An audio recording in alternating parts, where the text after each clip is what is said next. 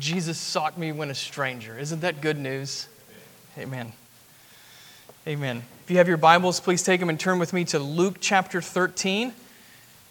Luke chapter thirteen, we're going to look at verses ten to twenty-one in Luke chapter thirteen.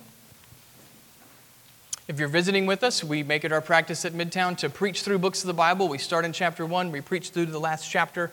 So we're in Luke, and chapter thirteen is the day. Verses ten to twenty-one, please follow along with me as we read now from God's Word. This is what the Holy Spirit says to the church of the Lord Jesus Christ. Now Jesus was teaching in one of the synagogues on the Sabbath. And behold, there was a woman who had had a disabling spirit for eighteen years. She was bent over and could not fully straighten herself. When Jesus saw her, he called her over and said to her, "Woman, you are freed from your disability." And he laid his hands on her, and immediately she was made straight, and she glorified God. But the ruler of the synagogue, indignant because Jesus had healed on a Sabbath, said to the people, "There are six days in which work ought to be done. Come on those days and be healed, and not on the Sabbath day." Then the Lord answered him, "You hypocrites! Does not each one of you on the Sabbath untie his ox or his donkey from the manger and lead it away to water it? And ought not this woman, a daughter of Abraham, whom Satan bound for eighteen years, be loosed from this bond on the Sabbath day?" As he said these things, all his adversaries were put to shame, and all the people rejoiced at all the glorious things that were done by him. He said, therefore, "What is the kingdom of God like? And to what shall I compare it? It is like a grain of mustard seed that a man took and sowed in his garden, and it grew and became a tree. And the birds of the air made nests in its branches." And again he said, "To what shall I compare the kingdom of God? It is like leaven that a woman took and hid in three measures of flour until it was all leavened." Brothers and sisters, this is the word of the Lord given to us for our good. May God bless the reading and the preaching of his word. Let's pray together. Father, thank you for giving us your word. We do praise you today that you are a God who speaks. You are not silent. You have made yourself known very clearly in the Lord Jesus Christ, and you have revealed yourself in the pages of the Bible, the holy, inspired, and inerrant Word of God. And we ask this morning, Father, that we would be humble enough to listen to your Word. We pray, Father, that we would be humble enough to be corrected where we ought to be corrected. We pray, Father, that we would be humble enough to be encouraged where we ought to be encouraged, to be convicted where we need to be convicted. Father, we pray that we would be strengthened to continue walking by faith and not by sight. Lord, we pray that your word would do its work among us this morning. I pray, Father, that you would keep me from error. I pray that you would grant all of us discernment, that we would hold fast to things that are true and thus bring honor to your name. And we do pray, Father, in Jesus' name and for his glory. Amen. Friends, one of the things the elders have said to our church numerous times over the past year is that all we have to give you is the Word of God. I hope you recall us saying that to you, and I hope even more that you've thought through both what that means and why it matters.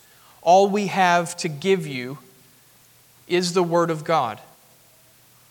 What we mean, brothers and sisters, is that the Word of God, particularly as it reveals to us the gospel of Christ, the Word is the heartbeat of the Christian life. The Word is what drives us, giving us direction and power to live for the glory of God. And the Word is what sustains us, affirming to us the things that are true about God, about ourselves, and about ourselves in relationship to God.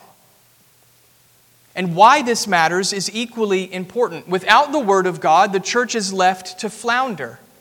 It is through the Word that the Spirit's ministry is made evident among us, and it is by the Word that God's purpose of grace continues to be accomplished. As pastors, if we did not give you the Word of God in the gospel, we would be starving you, to use an abrasive image. All we have to give the church, indeed, all the church has to live on is the Word of God, applied by the Spirit of God, conforming us all by grace to the Son of God. And yet, as essential as this point is to the life of the church, and it is essential. As essential as it is, there is a tension that we ought to acknowledge as we reflect upon this statement.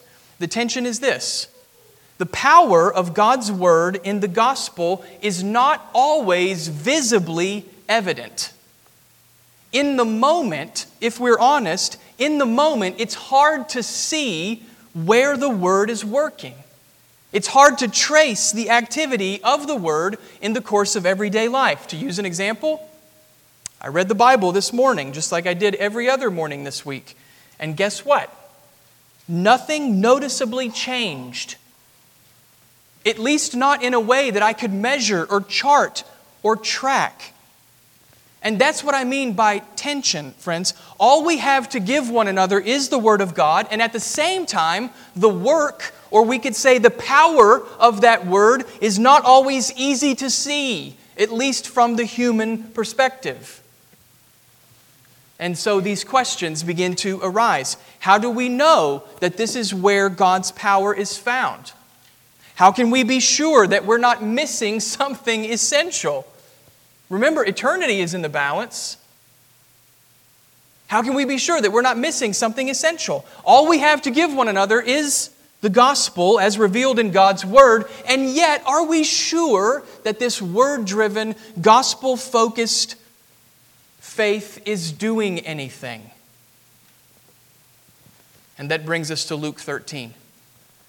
That brings us to Luke thirteen. On the surface, this passage has all the hallmarks of a typical scene in Jesus' ministry. There's a miracle, and there are some parables. Those are not insignificant things, but we've seen them before. It would be easy just to read over these verses without giving them much thought. But that would miss the point of this passage, friends. Yes, Jesus performs another miracle in these verses, but did you notice that it's the first miracle in a long time?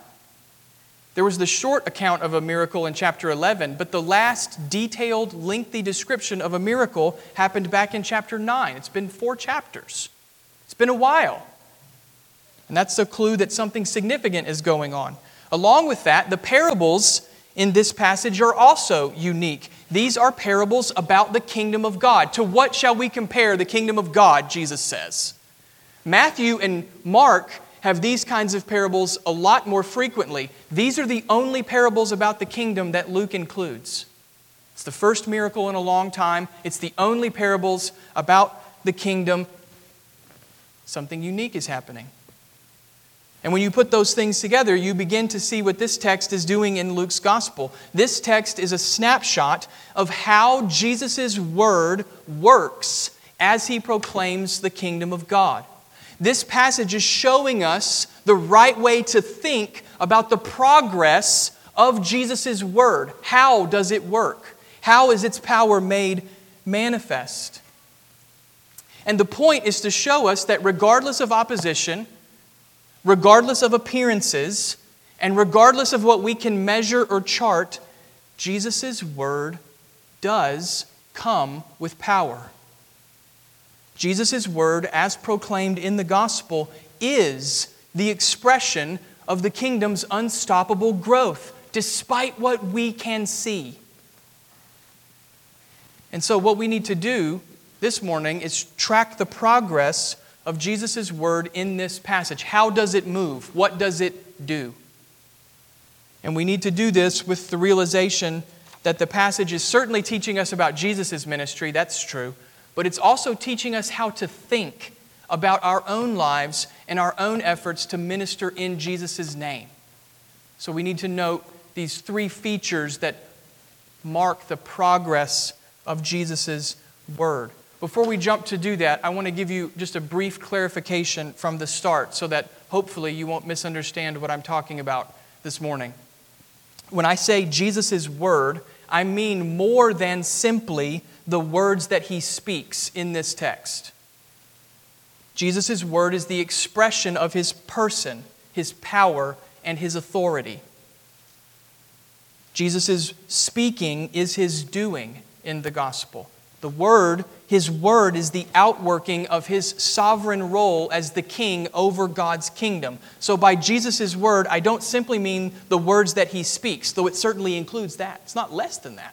It's more than that. I mean the power that His Word conveys, particularly as the gospel of the kingdom of God. So that's what we mean when we say Jesus' Word this morning. With that in mind, let's note these three features of how His Word works, how His Word progresses in Luke chapter thirteen. The first feature focuses on the miracle. In verses ten to thirteen, Jesus' Word frees the captive. Jesus' Word frees the captive. In verse ten, we find Jesus teaching in the synagogue. This is not the first time we find Jesus in a synagogue, but it will be the last time. At least here in Luke's Gospel, this passage is something of a breaking point between Jesus and official Judaism. This is the last time we find Him in a synagogue. And it's important to note that Jesus is not simply attending synagogue, He's teaching. That is, Jesus is opening up the Old Testament Scriptures and He's expounding the truth of God's Word for everyone to hear. That's key for this passage, friends. Verse ten presents Jesus in a position of authority. His Word, His teaching, is the focus of this gathering. But then in verse eleven, the entire tone of the scene changes. Luke introduces us to a woman whose life is marked by prolonged suffering. Notice again verse eleven. And behold, there was a woman who had had a disabling spirit for eighteen years. She was bent over and could not fully straighten herself. Friends, there's a couple of things we ought to note about this afflicted woman. First of all, her condition is protracted and it's severe.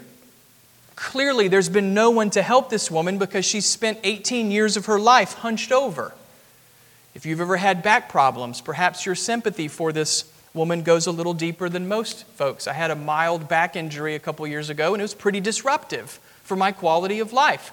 Imagine not being able to stand up straight for eighteen years. I just would have given up. So the physical difficulty is monumental. Her condition is protracted, it's severe, there's no one to help her. The second thing, though, that we ought to note about the woman is that her condition has some sort of spiritual component. Notice that Luke says she has a disabling spirit. And if you look down at verse sixteen, you'll see that Jesus says Satan has bound this woman. So there's some spiritual dimension to the woman's condition. How does that work, we ask? I don't know. And Luke doesn't tell us, so we shouldn't speculate. It's enough to say that the woman's physical condition has some sort of spiritual root. She's afflicted physically and spiritually with a disabling spirit. And that point, friends, helps us think about this miracle from a bigger perspective. The woman in verse eleven pictures for us life under the curse of sin. She pictures life under the curse. She is crushed under the weight of spiritual oppression. And in her own body, she is enduring the reality of a broken world. You see that bigger picture? It's a living illustration. It's a flesh and, flesh and blood example of life under the curse of sin in a fallen world. Now, that's not to say that the woman's condition is caused by her sin. That's not my point. And that's not to spiritualize the scene as though it were something less than historical. It's certainly historical, just as every scene in the Gospels is historical. But that's the powerful connection, friends. Here we have a glimpse in real life of what it's like to live under sin's curse. It crushes you and keeps you from wholeness. It's oppressive, it's debilitating, and it leaves one seemingly without hope. That's the woman in verse eleven. Everything changes, though, in verse twelve. And it changes because Jesus speaks. Notice the Lord's word, verse twelve. When Jesus saw her, He called her over and said to her, "Woman, you are free from your disability." Friends, the first thing that should get your attention there is that Jesus initiates this encounter. The woman doesn't come up to Jesus. Jesus summons her. Jesus calls her to Himself. Th- this is interesting. The verb called in verse twelve is the same verb used in chapter six when Jesus summoned the twelve disciples to himself. In fact, this passage and chapter six are the only instances of Jesus using this verb to call people to himself.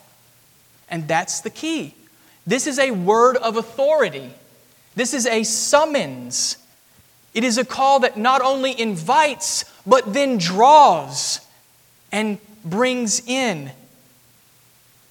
In a way then, Jesus' call, this, listen to me on this, Jesus' call, his summons, helps us understand that the focus of this miracle is actually not the woman, as sympathetic as she is to us. The focus of this miracle is Jesus and what his word can do.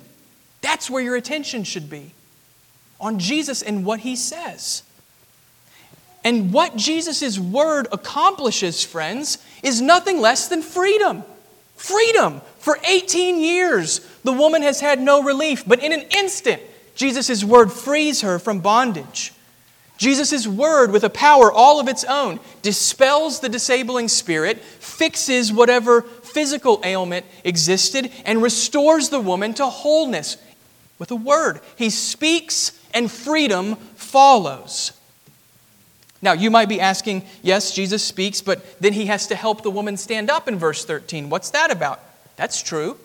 Verse thirteen, he does help the woman stand up. It's unusual for Jesus to use physical touch in his miracles. It happens only a handful of times, and it does here. But friends, the point is to demonstrate the effectiveness of Jesus' word. Again, notice the progression. He speaks first, and then he helps her stand up. He speaks with power, and then he acts with compassion. His word frees her from the disabling spirit, and then with kindness, Jesus proves the effectiveness of this of that word by lending the woman his hand. In fact, the point of verse thirteen is not the physical touch that Jesus employs, but the immediacy of the healing. Immediately, Luke says, without delay, no gap, right now. Immediately, Luke says, the woman is delivered. This is the power of Jesus' word. Friends, it frees those in captivity. And in response, the woman gives glory to God. You see it there at the end of verse thirteen. She glorifies God. That might seem like a small thing, but it's actually profound. Notice that the woman doesn't glorify Jesus. She glorifies God. That's not to say that the woman ignores Jesus. Far from it. Rather, the woman recognizes the truth in Jesus' ministry. Jesus is the one who healed her, but she gives praise to God. Why? Because God is working in and through Jesus. And she sees it. And so she gives praise to God. Or, another, or to say it another way, the woman's response tells the truth about Jesus. She tells the truth about Jesus. Here is the one who has God's redemptive power to restore those who are broken. Here is the one who has the authority to crush the curse of sin. Here is the one who brings in the kingdom of God, a kingdom where darkness is dispelled and wholeness is restored and freedom is given by grace. Here is that one. If the woman's life pictures the curse of sin and its crushing effects, then her healing pictures the coming of the kingdom of God. And so the point here is to call to us to make a very simple response. We ought to marvel at Jesus' word. We ought to be stunned at the power and the authority that overcomes the brokenness of sin in an instant. What no doctor and no expert could do, Jesus does with his word. His word comes with power. His word comes with authority. And his word frees the captive. Now, if we were writing this scene ourselves, we might think that this is a good place to stop. The woman is delivered, God is glorified, so let's just go home and rejoice. That's not how things work in the gospel, though. Just as we need to understand the power of Jesus' word, we also need to understand that not everyone responds to that word, at least not positively. That's the second feature in tracking the progress of Jesus' word. From verses fourteen to seventeen, Jesus' word frees the captive, and Jesus' word also encounters opposition. His word encounters opposition. Luke describes the ruler of the synagogue in verse fourteen. This man is responsible for the community's public worship. So he's a man of some religious standing. He has probably a high reputation in the community. But his response is entirely the opposite from the woman's. Notice what he says, verse fourteen.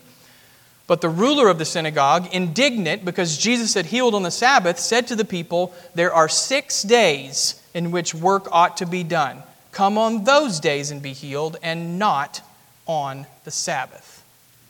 Hmm. I imagine him saying that in a very nasally voice with his finger pointed out. This is like the Ebenezer Scrooge of Luke's gospel. He's cold-hearted.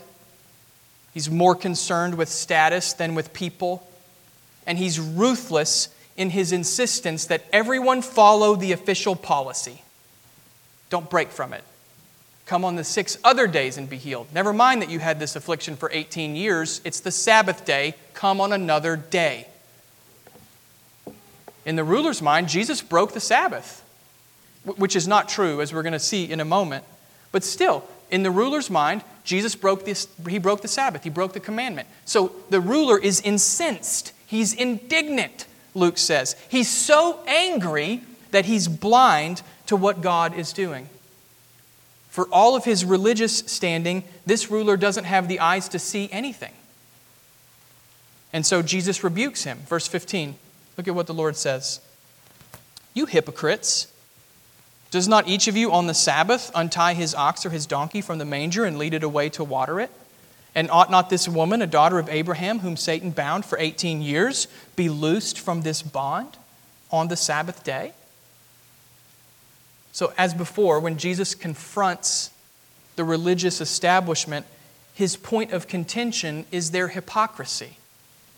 And that's the same point here. This ruler has a hypocritical double standard. He treats his animals with more compassion, even on the Sabbath, than he's willing to show to this woman. And this woman is a daughter of Abraham, no, no doubt. She's an heir of the promise.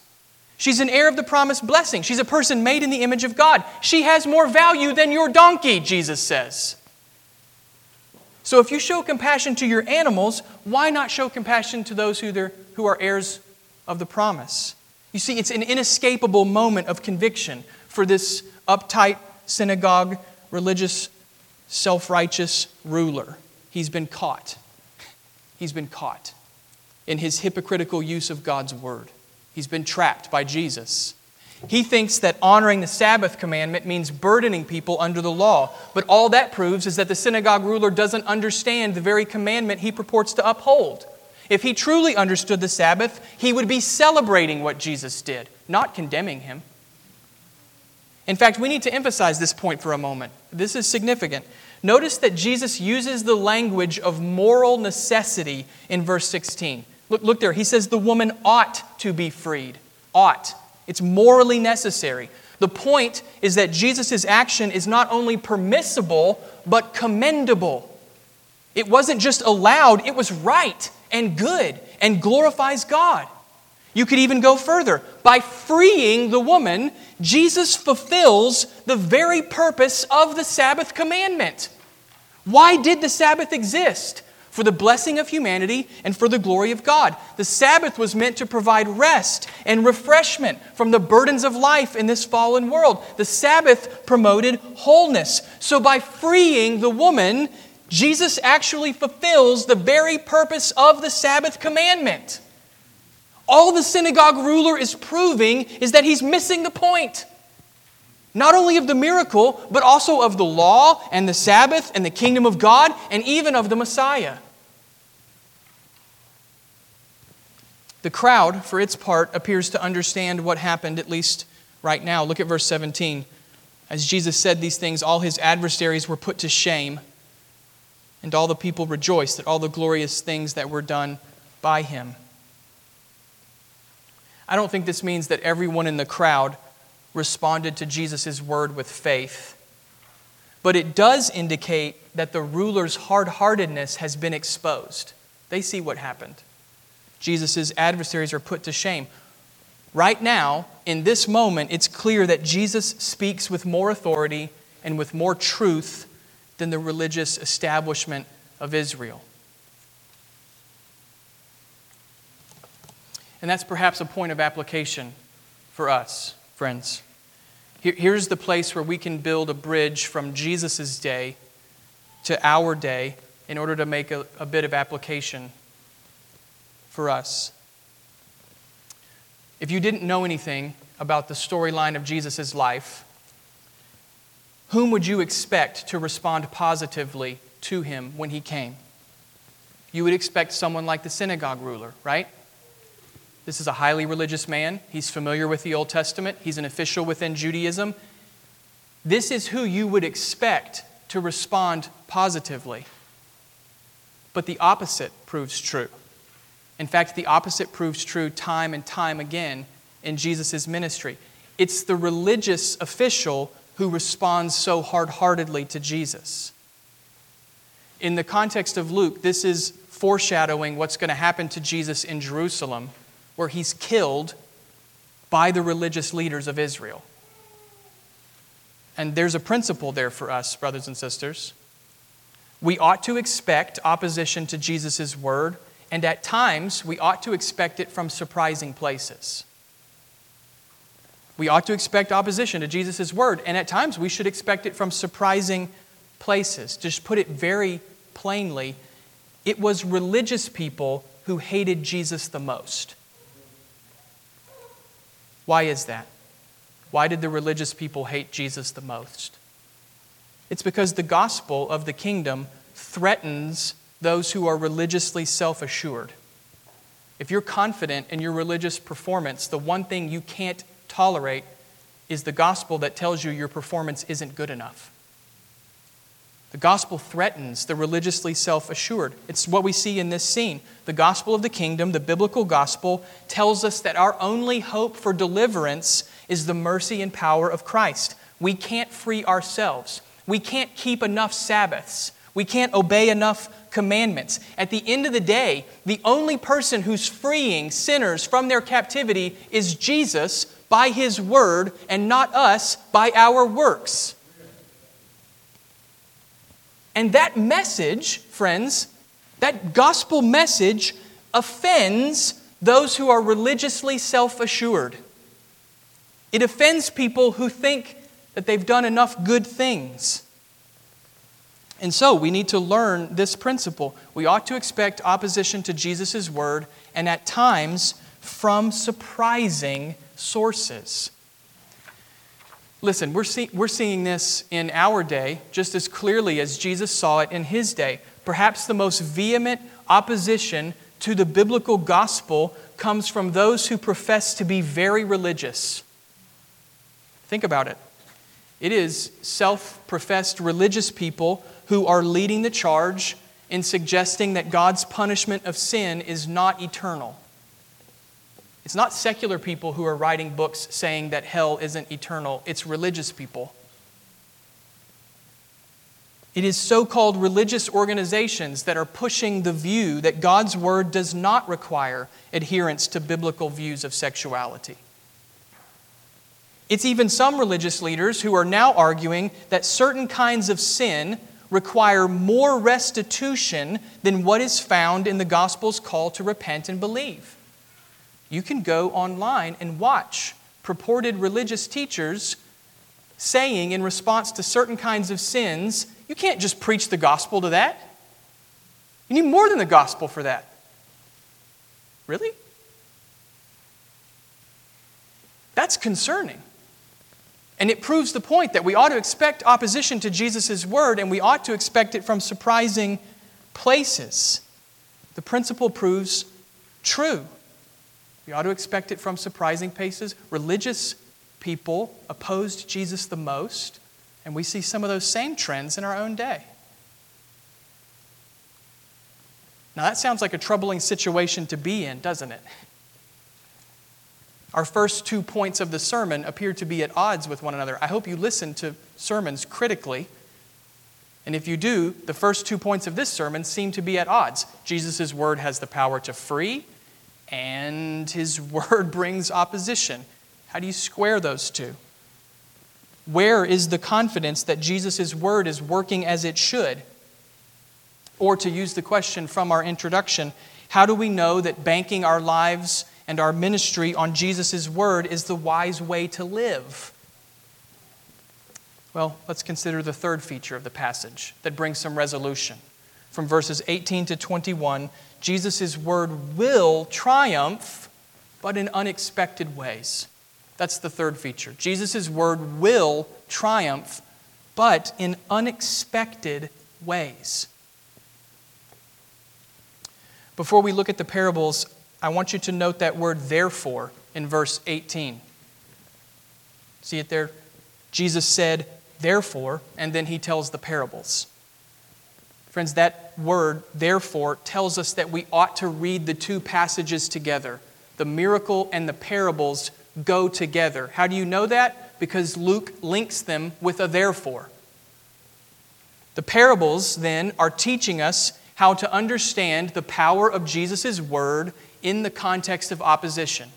The parables explain how the first two points go together. How do we understand the power of Jesus' word in a context of opposition? That's what the parables are telling us. So let's just look briefly at them, both of which are making a simple point. First off, the parable of the mustard seed, verse nineteen. The kingdom of God is like a grain of mustard seed that a man took and sowed in his garden, and it grew and became a tree, and the birds of the air made nests in its branches. The mustard seed was the smallest known seed in Jesus' day. But in the parable, that small beginning eventually brings monumental growth. The, the seed produces a plant so large that the birds of the air can come and make nests in, it, in its branches. The point of the parable is this: we must not judge the kingdom of God based on its appearances at the beginning. We must not judge the kingdom of God based on its appearances at the beginning. Just because Jesus' ministry appears small now does not mean that God's word has failed. Just because there's opposition in the present does not mean that God's purposes have been deterred. Like the mustard seed, the gospel of the kingdom will bear fruit so large that people from every tribe, tongue, and nation will be brought in. In fact, in the Old Testament, the prophets Ezekiel and Daniel use this same image of birds nesting in branches to symbolize all the nations coming to live under the rule of King David's heir. Jesus is picking up on that. Not only is it going to bear fruit, it's going to bear fruit so large that salvation will spread across the globe. Again, let's take to heart the point. Don't judge Jesus' ministry, Jesus' word, based on its small appearances at the beginning. The second parable is about leaven, or yeast, and it makes a similar point. Notice verse twenty-one. The kingdom of God is like leaven that a woman took and hid in three measures of flour until it was all leavened. Typically in the Bible, leaven is a negative image. Here, Jesus is using it positively. It's a positive image. My wife has been baking a lot of bread lately. You should be envious of me because it's delicious. And it's amazing to me how a little pack of yeast can change an entire batch of dough. Just a pinch, really, of leaven, and these stodgy lumps of flour that don't look appetizing at all turn into delicious, light, fluffy loaves of bread. It's amazing. Something so small can transform something much larger than itself. So it is with the kingdom of God, Jesus is saying. At the moment, God's kingdom appears like a small measure of leaven in comparison to all the rival kingdoms of this world. But in the end, the kingdom of God will triumph. Through the gospel, the kingdom of God, like leaven, will spread throughout the entire world until the knowledge of the glory of God covers the earth like the waters cover the sea, Habakkuk chapter two. Like leaven, the kingdom will undoubtedly spread. Once you put it in the dough, you can't stop it. Once the kingdom breaks in, you can't stop it, Jesus is saying. So put the two parables together and use them as the lens to think about Jesus' ministry. Put the parables to- together and, and look at Jesus' ministry through that lens. At this point, right now in Luke thirteen, Jesus' ministry appears very small. Even the religious establishment despises him. The people you would most expect to follow him don't. They kill him. But there is an incredible transformation coming, Jesus is saying. The power of the gospel is so great that it will overcome all opposition. It will spread throughout all the world until salvation comes to every tribe, tongue, and nation. The key response then for Jesus' disciples is not to judge the work of the gospel by what you can see in the moment. Don't judge the work of Jesus' word by what you can measure and chart and see right now. Don't judge the power of Jesus' gospel based on what you can understand in the present. Remember that in God's kingdom, we walk by faith and not by sight. Don't judge the power of Jesus' word based on what you can see right now. Of course you can't see what it's doing. That's the whole point. So that we would trust God and walk according to Him, to, to, according to His word in faith. And listen, that includes the progress of the gospel in your life, brothers and sisters. That includes the work of God's word in our church.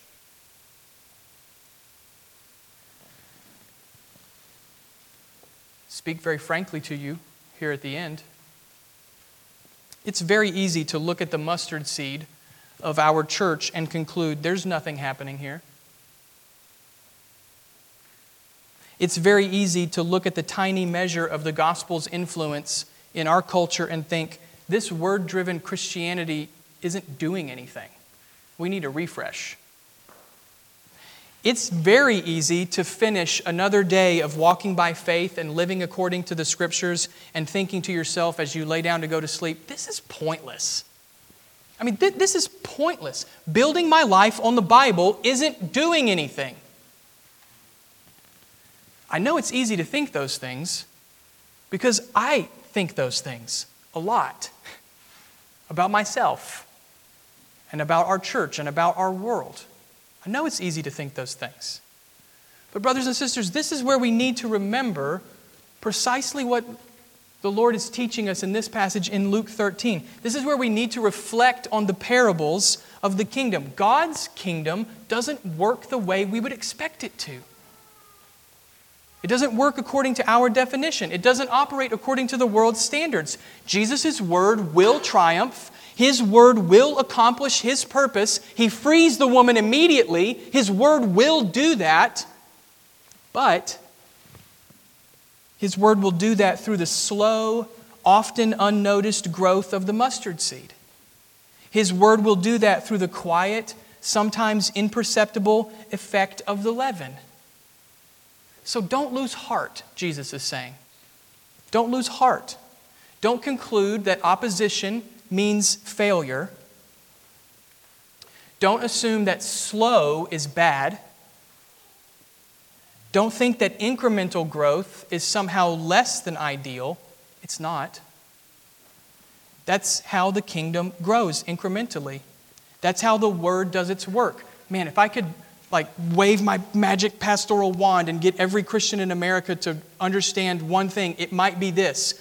The Word of God does not work with a flash and a bang. It doesn't work instantaneously.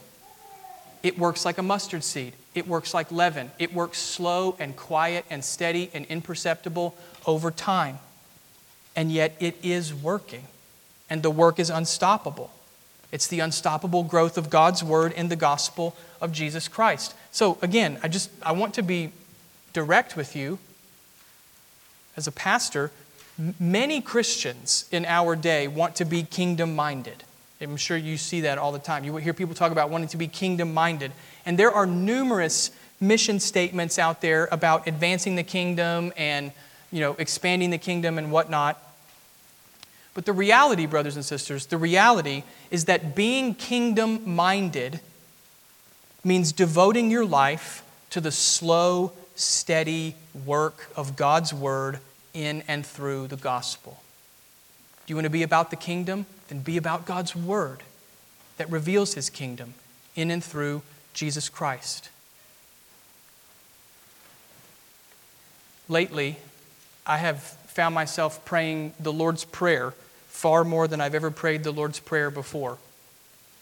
It's really the only thing that I've been praying for myself and for our church. Father, your kingdom come, your will be done. Not my will, not my timing, but God's will in God's timing. Would you pray that with me over the course of the next month for our lives as Christians and for our church? Would you pray with me that God's will would be done, not ours, and that his will would be done in his time through his word? Don't lose heart, brothers and sisters. That's what Jesus is saying here. Don't, don't lose heart. Keep banking your life on the scriptures. Keep gathering for worship under God's word. Keep trusting the gospel to do its work in God's time and not ours. I know that it seems small now, but it's like a mustard seed. One day, the fruit is going to be far larger and more abundant than anything we could ask or imagine. Don't lose heart. Amen? Let's pray. Father, we pray for faith to be abundant in our lives so that we can do what we read in Psalm twenty-seven earlier this morning, that we can wait for the Lord, be strong and be of good courage, and wait for the Lord.